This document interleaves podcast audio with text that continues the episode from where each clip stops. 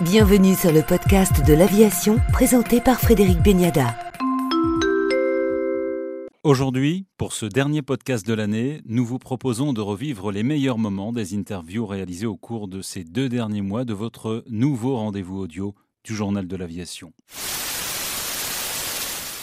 Je pense qu'on a touché le fond. Alexandre de Juniac, directeur de IATA. Et on devrait euh, commencer à remonter la pente, ce qui arrivera entre la fin de cette année, fin 2020, tout, au- tout au long de l'année 2021.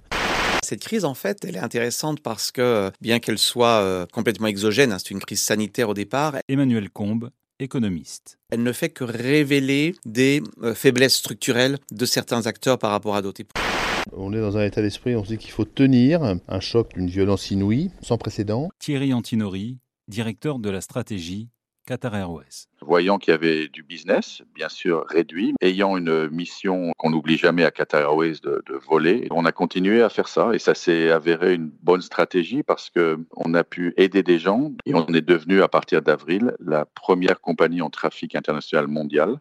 Ceux qui vont à l'évidence survivre, ce sont comme toujours les plus efficaces, euh, c'est-à-dire les ultra low cost. J'ai nommé en Europe euh, Ryanair et Wizz Air. Pourquoi vont-ils survivre? Parce qu'ils sont très peu endettés. Ils ont une structure de coûts extrêmement flexible, mais également, et de manière peut-être paradoxale, les grands acteurs historiques vont survivre. Voilà, Monsieur ce vol est non-fumeur. Pour des raisons de sécurité, il est strictement interdit de fumer dans les toilettes. non pas parce qu'ils étaient particulièrement efficaces sur le court moyen courrier, ils étaient plutôt en perte, parce que vous le savez, ils bénéficient euh, d'aides d'aides publiques euh, très, très massives. Pas de raison de désespérer parce que la, la volonté ou le souhait ou le désir de, de voyager et notamment de prendre l'avion est encore là. Celles qui vont disparaître, ce sont, je pense, les petites compagnies de niche qui n'avaient pas la taille critique et qui ne seront pas soutenues par leur gouvernement.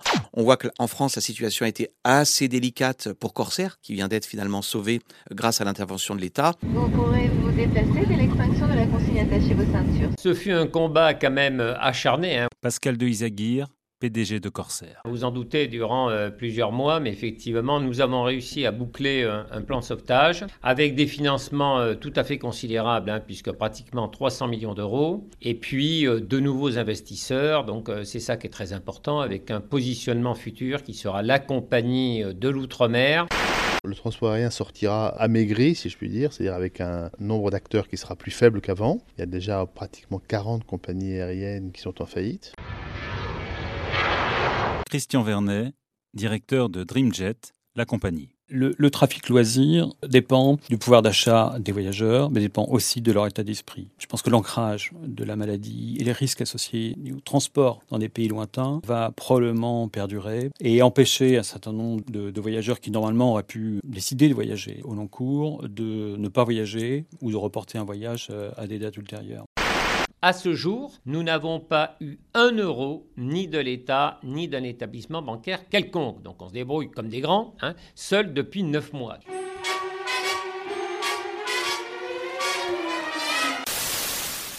Oui, je suis très heureux. Autant d'énergie récompensée avec la plus belle des ré- récompenses. Parce que la plus belle des récompenses, c'est quoi? C'est que Corsair est sauvé.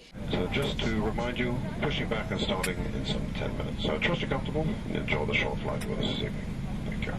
On ne peut pas exclure, tenez-vous bien, dans un contexte où les avions neufs, les avions d'occasion, sont à un prix euh, cassé, où malheureusement de nombreux pilotes se retrouvent euh, au chômage, où l'accès au marché du crédit à des taux d'intérêt relativement bas est possible. On ne peut pas exclure qu'un entrepreneur, un spécialiste du transport se lance avec un nouveau business model un petit peu à la un modèle middle cost, dans ce marché qui est complètement sinistré. Donc vous voyez, c'est un petit peu le paradoxe pour un économiste. La crise, c'est à la fois la révélation des faiblesses structurelles, mais c'est aussi euh, paradoxalement un moment peut-être d'opportunité pour de nouveaux acteurs de rentrer sur ce marché.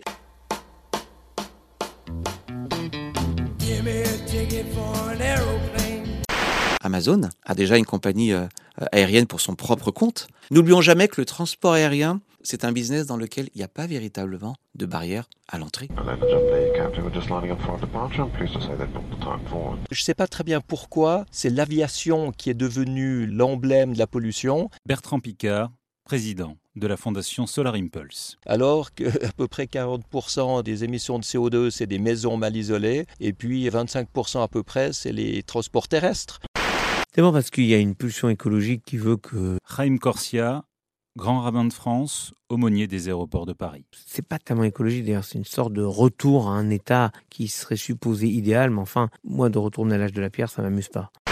Non, je cautionne pas la stigmatisation d'un seul secteur pour que certains puissent se donner des bonnes consciences en polluant ailleurs. C'est pas normal, vous savez, quand on prend pas l'avion et qu'on reste chez soi et qu'on fait du streaming vidéo, on produit autant de CO2 que quand on prend l'avion. C'est pas du tout la manière dont moi je fonctionne. Philippe Petit-Colin, directeur général de Safran. Les avions qui totalement décarbonés que l'on prévoyait à l'horizon de 2050, aujourd'hui, on essaie de se donner comme objectif de réaliser le même type de saut technologique pour 2035 plutôt que de demander des sacrifices aux gens, plutôt que de réduire le confort ou la mobilité, je cherche des moyens d'être plus efficients. Dans l'aviation, il y a des moyens d'être plus efficients. Madame, monsieur, ce vol est non fumeur. Pour des raisons de sécurité, il est strictement interdit de fumer dans les toilettes. On peut faire des approches en descente constante, on peut faire des routes plus directes, on peut avoir euh, des connexions électriques pour que l'avion n'ait pas besoin de garder ses turbines en marche quand il est parqué. Et puis on peut également compenser le CO2. Ce qui est réaliste ce qui est réalisable avec euh, des chances de succès largement supérieures à 50%, c'est un produit qui euh, permettrait de gagner de l'ordre de 30% par rapport aux générations actuelles en termes de réduction d'émissions de CO2. Par contre, réaliser un, un avion totalement décarboné, là, ça reste un véritable challenge c'est pas du tout utopique. Et il faut surtout pas dire que l'aviation propre est une utopie impossible, parce qu'on va passer pour des idiots d'ici 10 ou 15 ans, comme ceux qui ont critiqué les frères Wright en 1903 ont passé pour des idiots dès que les frères Wright ont volé, quand Chuck Yeager a passé le mur du son et qu'Armstrong posait sur la Lune. Vous pourrez vous déplacer dès l'extinction de la consigne attachée vos ceintures. Si nous travaillons sur un, un, un, avion euh, à hydrogène, par exemple, si on veut brûler de l'hydrogène au lieu de, de brûler du, du kérosène, il y a un travail énorme à réaliser entre l'avion et le moteur. C'est pas simplement le moteur, c'est pas le fait de brûler du, de, l'hydrogène liquide qui est important, mais comment vous transportez cet hydrogène liquide. Alors on parle beaucoup d'hydrogène. L'hydrogène normalement utilisé dans les bus, par exemple, c'est de l'hydrogène gazeux qui a été compressé. Pour pouvoir tenir dans un volume acceptable euh, sur un avion, cet hydrogène il doit être liquide. Et l'hydrogène liquide est conservé à moins 253 degrés. Il faut collaborer avec le monde de l'aviation, il faut collaborer avec le monde du textile, il faut collaborer même avec le monde pétrolier, parce qu'on voit que les pétroliers cherchent, pour certains en tout cas, des diversifications dans des biocarburants de troisième génération qui pourront aussi aller pour, pour l'aviation, donc surtout pas des trucs avec de l'huile de palme. Il y a des tas de choses qu'on peut faire, mais, mais faisons-le. Nous travaillons bien entendu à, remplacer ce pétrole par euh, soit du, biofuel, soit du fuel synthétique.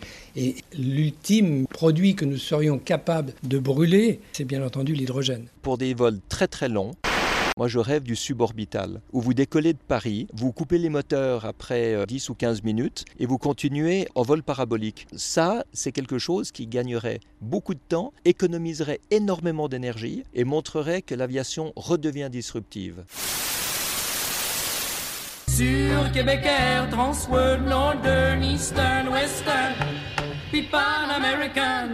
On voit assez peu de passagers ne voulant plus ou pas remonter dans les avions. Au contraire, quand on, quand on relâche les contraintes sur le trafic, les passagers sont là et les avions volent euh, à peu près plein. Mais oui, il y a un enjeu maintenant. Et donc, cette limitation de nos possibles nous fait prendre conscience du bonheur qu'on a à pouvoir se déplacer comme on veut. Ça donne envie quand même tout ça, là.